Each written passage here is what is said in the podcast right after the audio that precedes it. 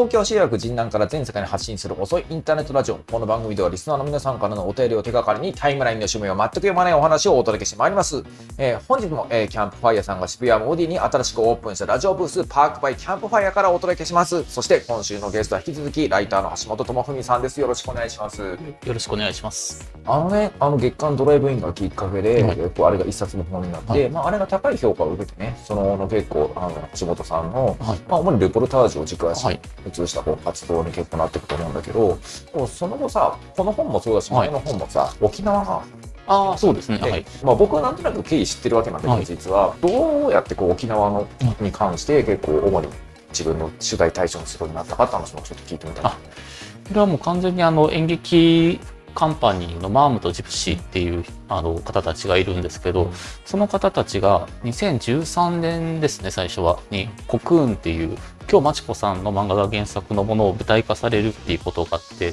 僕は結構その時期ぐらいからマームとジプシーに取材として関わるようになっていたので、沖縄戦に着想を得て描かれた作品なので、上映前にみんなで沖縄に行ってみようっていうことになった時に、初めて沖縄に行ったんですけど、それまで小学生ぐらいの時に行ったことはあったんですけど、あんまりこう、旅行で行ってなかったので、なんかこう沖縄の生活っていうものをその時ちょっと、まあ短い滞在ですけど垣間見た時に、なんかこの生活に中の中にある何言葉だったり時間みたいなことをなんか言葉にできたらいいけどなってことを、まあ、そこまではっきり思ってなかったですけどちょっと気になり始めたっていうのが2013年ぐらいですね。それはこうあのどういう過程で実際にこう仕事になっていった？仕事になっていったのは、はい印刷本を書くにあ沖縄自体はでも本当にドライブインの本を出した時に沖縄に移住された知り合いの方が牧志公設市場っていう市場があってそれはもうもう戦後の闇市に起源を持つような市場ではあるんですけどそこが建て替えになると。で建て替えになると多分風景がまたどんどん変わっていくのでなんかその前に橋本さんが今ドライブインを取材されてるように沖縄のこの市場のあたりのことも書いてほしいと思うんですよねってポロッと言われたんですね。なんかすごいこと言われたなと思って、うんででも結構そのあたりはずっとうろうろはしていたのであでも書こうって思ったことはなかったなっていうことでこの風景を記録する手立てはないかっていうのを1年ぐらい模索してそれが「市場界隈」っていうタイトルの本になったんですけど。前はさまさに結構沖縄のね結構はい。はい本島の結構古い市場だったんだけど、はい。はい今回結構まあ離島の話じゃなくてはい言ってしまいますさ、なんかこうこの2冊目のねこのね、沖縄本に関しては、この冒頭に実は書いてあるわけなんだけど、はいこうどういうきっかけで生まれこのみんな島っていうのはその沖縄本島の北部の方から定期船で15分ぐらいの距離にあるちっちゃい島なんですけど、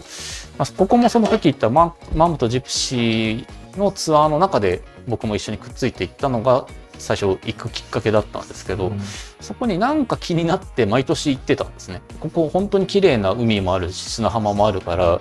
もう観光客7 7万人ぐらい毎年来てる今コロナ禍だからちょっと減ってますけど来るような島なんですけど行っても泳ぎもしないのに毎年行ってたんですよ。でなんか何が気になってるんだろうなと思いながら毎年行ってて去年の春に久しぶりに行った時にこうなんかふと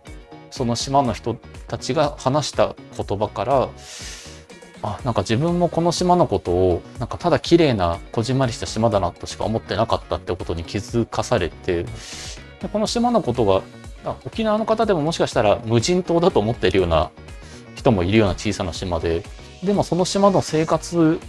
歴史の中にも沖縄全体にも通じるような話もあるしあるいは沖縄じゃないところにもどこか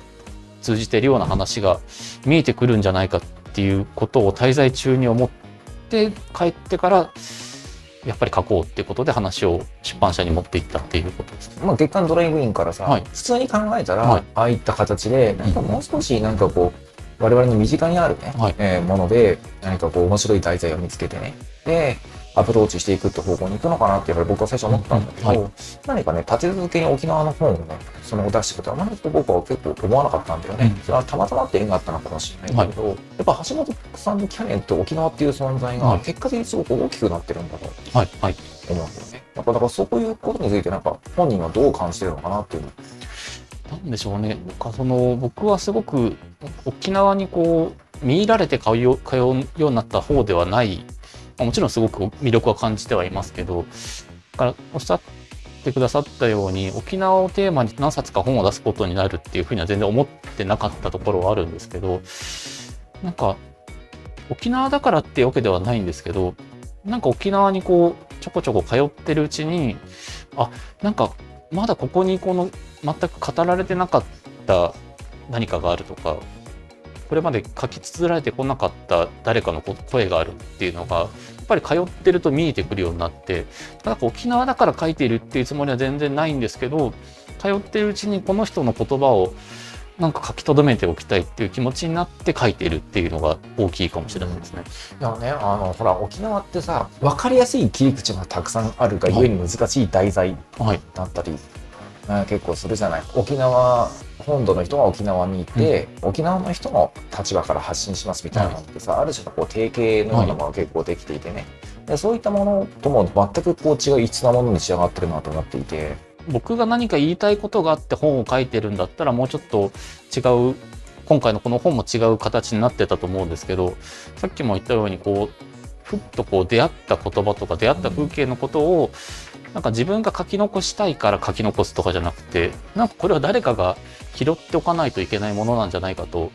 なんか思うんですよね。なんでそれをそう思うのかは自分でもわからないんですけど。あの月刊ドライブインのはい時ってなんかさ、あれね、結構しかなり実はしっかりした構造があるんだと思うんだよね。高度成長のね、B 面のようなものっていうのは、実は、なんかドライブインっていう、まあ、あの昭和の文化にははすごくこう結集していてね。で、でそれを今の視点から、あのしっかりと振り返っていくっていうのが結構月刊ドライブインだったんだと思うんだよね。なんかそれに対してやっぱりこのね、なんかこ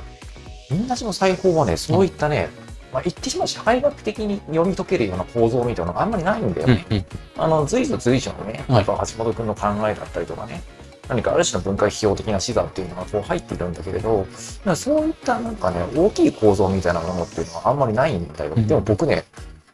これが一番いいと思う。あ本当ですか？ありがとうございあの、今あの今までのね、あの、ああの橋本という書き手の中で一番いいと思った。ああっていうか、ダントツにいいと思ったの。そう、これ大傑作だと思う。僕が思ったのはね、これはい歴史になる前のことをね、書いてるんだよね。なんかやっぱり関係者がやっぱりギリギリ生きてるはい。時代というか、これ130年しか実は人人が飛んでる歴史がない、あの本当にガチ無人島だったのが、何かこう近代化の中で何か工作地を求めて入植してきた人たちが、なんかこう2代3代ぐらい代を重ねてきて、今もう一回かつて無人島に戻ろうとしてるみたいな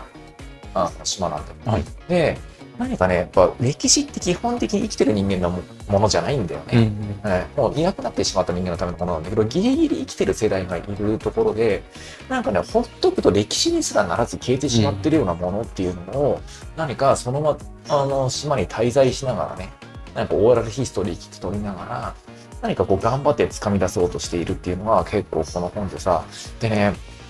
あの、やっぱこう歴史になる前のものって、でも、なんか今目の前に実際に動いてるものがない、この中間のものを扱うって本当に難しいことでさ、そこね、やっぱりこういろんな報酬法を使ってると思うんだよ。やっぱ橋本さん今までのキャリアの中でね、まあすごく取材仕事多かったし、はいまあ実際僕もさ、なんか雑誌で連載多く持ってるけど、よく対談仕事の構成としてもらってたよね。うん。で、ああいったなんかこう、ひ人の話を聞く技術とか、話の要点をまとめる技術とか、マームのね、ツアーの動向とかもそうだけれど、何かこう実際にそこで起こったことをね、記録していく技術とか、あとね、ちょっとこれ言うと、あの、あれかも驚くっていうか、あの、かもしれないけど、なんかでも文学的なアプローチだよね。そこから物語をつかみ出してね、紡いでいくっていう、あの、そういった力で、なんかこの本っていうのはすごく再構成されていて、ほんとね、やっぱリアルタイムの滑車でもなければ、まあ歴史の解釈でもない中間のものっていうのを、もう、あの、まさにこう、ミニコミを作っていたり、雑誌ライターとして長く活躍してきたいろんな手法を駆使して、もう西からも東からも南からもこう攻めていって、一つの本にしてるっていう感じのものになっていて、さらっと読めるんだけれど、あの、ものすごく技術の集積もあるし、あのそのことによってようやく掴み出せたものっていうのはね、やっぱりしっかり伝わってくるんだよね。なるほどねうん、これ本当良かったと思う。あありがとうございます。なんかやっぱそのどう何をどう配置するかってことを結構やっぱり考えずっと考えてはいてこの本に限らずですけど結構この本はそこをちゃんとこう構成して書かないとこの感触が伝わらないと思ってなんか僕が多分書きたいのはその歴史を記述するっていうのは多分もうちょっとしっかりしたしっかりした方がするってじゃあ僕はしっかりしてないのに書いたのかっていうのも失礼な話になっちゃうんであれですけど歴史を記述するのはもっと別の方に任せるしなんかもっとアクチュアルなことを訴えるのは多分僕じゃない方ができると思うんですけどなんかそのここで話を聞いたりなんかそこの風景時間を見ている時に感じた手触りみたいなものを手渡すっていう仕事をこの本の時はなんかしたいなっていうのは思っていてそれをどうどういう書き方をすれば手渡せるかっていうふうにずっと思ってはいたので今そう言ってもらえたのはすごい嬉しいですね。はい、えーこの番組では皆さんからのお便りをお待ちしております。身の回りで起きたことから人生相談まで幅広く募集します。お便りは概要欄にあるフォームから送ってください。過去の配信は YouTube メンバーシップなどで視聴できます詳しくは概要文をご覧くださいそれでは、また次回もよろしくお願いします。よろしくお願いします。